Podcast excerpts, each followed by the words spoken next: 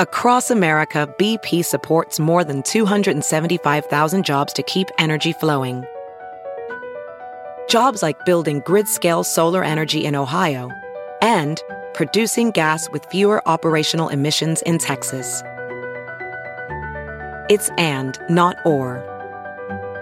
See what doing both means for energy nationwide at bp.com slash investing in America. 2021 A Mars Camp Odyssey. Written by Mads Vesterager Nielsen. Published in The World of Chinese. Read by Anthony Tao. The scorching sands of the Mongnai Desert stretch as far as my eyes can see. An asphalt road runs like a lonely black strip through the sands, which is coarse with stones and salt strewn over the top like a thin layer of snow. A small road veers off into the desert. That is where I need to go. If not for Baidu Maps, I would never have noticed this nondescript path. It is only made up of tire tracks from previous adventures, lined with brown crystal formations that peek out at the bleached sand. I can smell the unique chemistry of this place and sense the alkaline air slowly spreading tiny crystals all over the road, tinting my dark backpack and sneakers whitish yellow as I traverse. From this primitive intersection, I can see no buildings or other signs of life. The day before, I had ridden my motorbike across the 4,500 meter high Dangjin mountain pass from Gansu province to the Tibetan plateau. The gas station employees at the crossroads just outside Lenghu, Cold Lake, an abandoned oil company in the Qaidam basin of western Qinghai province, told me that further down the road there's a Mars camp in the middle of the desert. It is said to be one of the few places on Earth that most closely resemble conditions on Mars. I had to check it out. This is one of the remotest places in China, an area usually avoided by casual travelers and tourists. It is virtually uninhabited and 250 meters from the nearest city of Dunhuang in Gansu province. But for China's up and coming space tourism industry, these forbidding conditions are ideal. We can get a whole group of up to 50 tourists who will stay here for several days, says Yang Ruo, a caretaker at Lenghu Mars Camp the space simulation base 50 meters south of the oil enclave, which offers a chance for civilians to experience life on a potential future space colony on the red planet. Covering over five hectares of desert, Mars Camp comprises living quarters mostly constructed from discarded shipping containers made of steel. From above, the individual capsules where guests sleep look like a network of interlocking portable segments and run along the sand to the education center at the entrance. On the hills above the camp, I can see a forest of rocks nicknamed the City of Ghosts, not only because of the howls the wind makes as it forces its way through the gaps between boulders, but also in memory of the travelers who never made it through this harsh terrain. China's western deserts are seeing a boom in space tourism with space experience and educational centers springing up in Qinghai, Gansu, and nearby Xinjiang. This coincides with an increase in the nation's space activity. Most recently, with China's Tianwen 1 mission, which landed a rover on Mars on May 14, 2021, in tandem with the surge of interest in Chinese science fiction. With the price tag of 150 million RMB, that's 22.3 million USD. Lenghu's Mars camp was China's first commercial space simulation base for the public, opening its doors in 2019 after one year of construction. Billed not only as a tourist site, but also as a place for scientific learning and patriotic education, the camp attracts a diverse group of public and private visitors, from young pioneers in primary school to government delegations, all making the pilgrimage to get as close to Mars as is currently possible. The base has living quarters for up to 60 people, equipped with various scientific instruments, which visitors can operate, that measure the desert's weather conditions.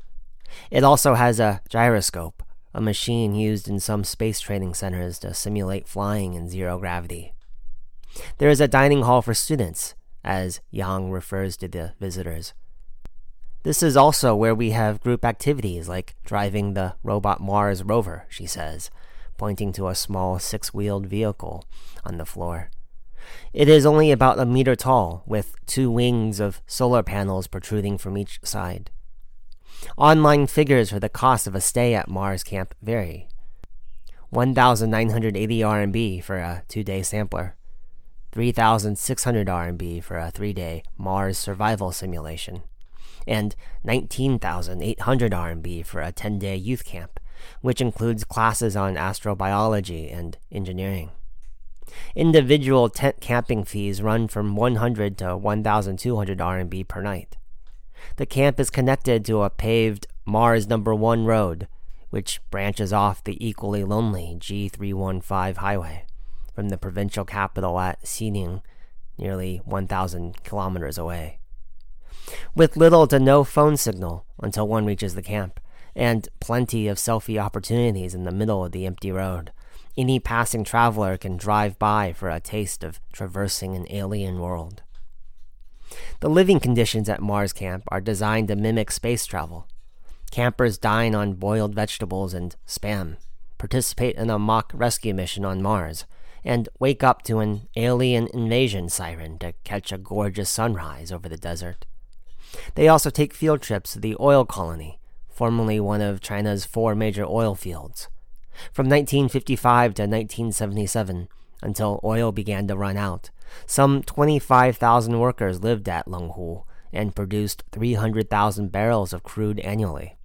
A small settlement of 200 people, run by PetroChina, is now all that's left along with picturesque ruins, hollowed out workers' barracks, gates with bombastic slogans, even the shell of a bus.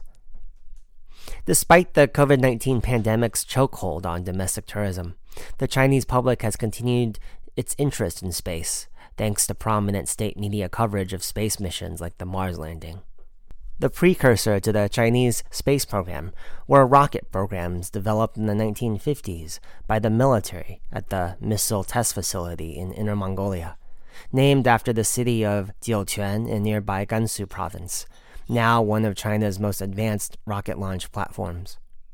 It was here that one of China's most notable launches occurred in 1970 when the East is Red 1 satellite successfully went into orbit, quickly considered one of the nation's greatest scientific achievements. During the Mao years, China's most impressive scientific milestones were often summed up as two bombs, one satellite, with the bombs referring to the country's nuclear and ballistic missile programs. China launched its first manned space mission in 2003 when Yang Liwei became the first Chinese astronaut or taikonaut, the English name for Chinese space voyagers, like Russian cosmonauts, to orbit the Earth in the Shenzhou 5. Since then, China has upped its space game considerably, with a mission to the far side of the moon in 2019 by the Chang'e 4 probe, and the launch of a core module for a Chinese space station in May of 2021. A manned mission to Mars has been planned, but no launch date has been set so far. Fascination with space is forging a whole new method of imagining the future of Chinese society via science fiction. China's modern science fiction following has increased substantially in the last 20 years.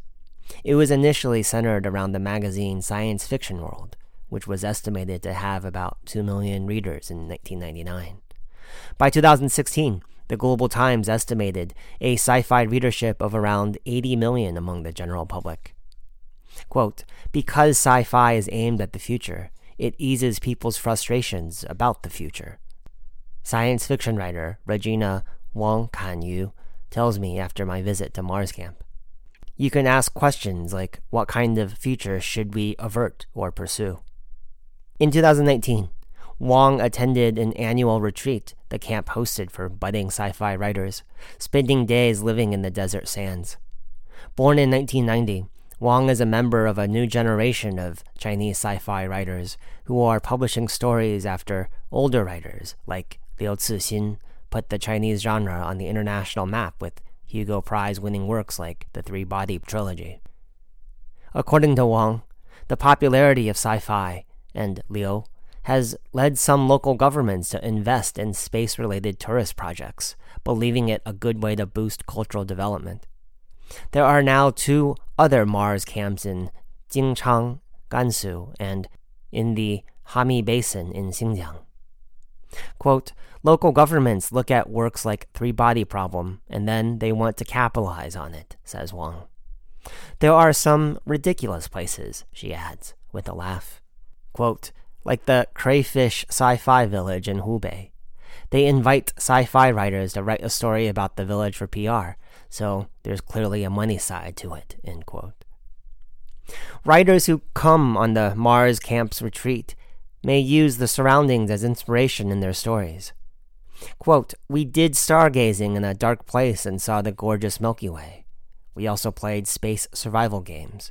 Everyone gets an occupation through a lottery and has to persuade the others that they deserve to live and go to space, Wang recalls. There were science lectures, a visit to the Lenghu ruins, and a 10 kilometer hike and treasure hunt in the desert. Quote, there was also a student summer camp when I was there, so we played with the kids, listened to their presentations, and watched their Mars vehicle competition. Wang says her time in the desert made a lasting impression on her. Quote, Those scenes are buried in my mind, and hopefully they will turn into stories in the future. Mars Camp also holds a sci fi contest where authors have to write stories about the oil colony ruins with the chance to win several thousand RMB as a prize and have their work judged by luminaries like Liu Cixin and Wang Jinkang Author Wang Nuonuo's winning entry of 2018, the contest's first year, described a former oil colony resident's encounter with time traveling Martians coming to revitalize the ruins in 2022. Regina Wong's own work often wrestles with society's understandings of the technological development it is living through, the integration of human and machine, and the unintended consequences of technology designed to make human lives better. In a recent story, The Language Sheath, she explores the pros and cons of language translation devices, which help humans demolish language barriers, but would also destroy other meanings in the flow of communication. China has not begun any new space tourism projects this year, as the tourism industry continues to recover from the pandemic. But with an ever increasing interest in both sci fi and Chinese space exploration, the prospects for Mars Camp are promising. With more intensive space exploration on the scientific agenda, there will also be plenty of future conundrums for China's sci fi writers to unravel. Quote, there is such rapid technological change here in China, and so much we don't know about new technology, says Wang. The rapid change has created a lot of anxieties. People are interested in looking for something that captures and reflects that change. Against the odds, Mars Camp still survives in the hostile sands of Qinghai, ready to take in yet another batch of wannabe taikonauts.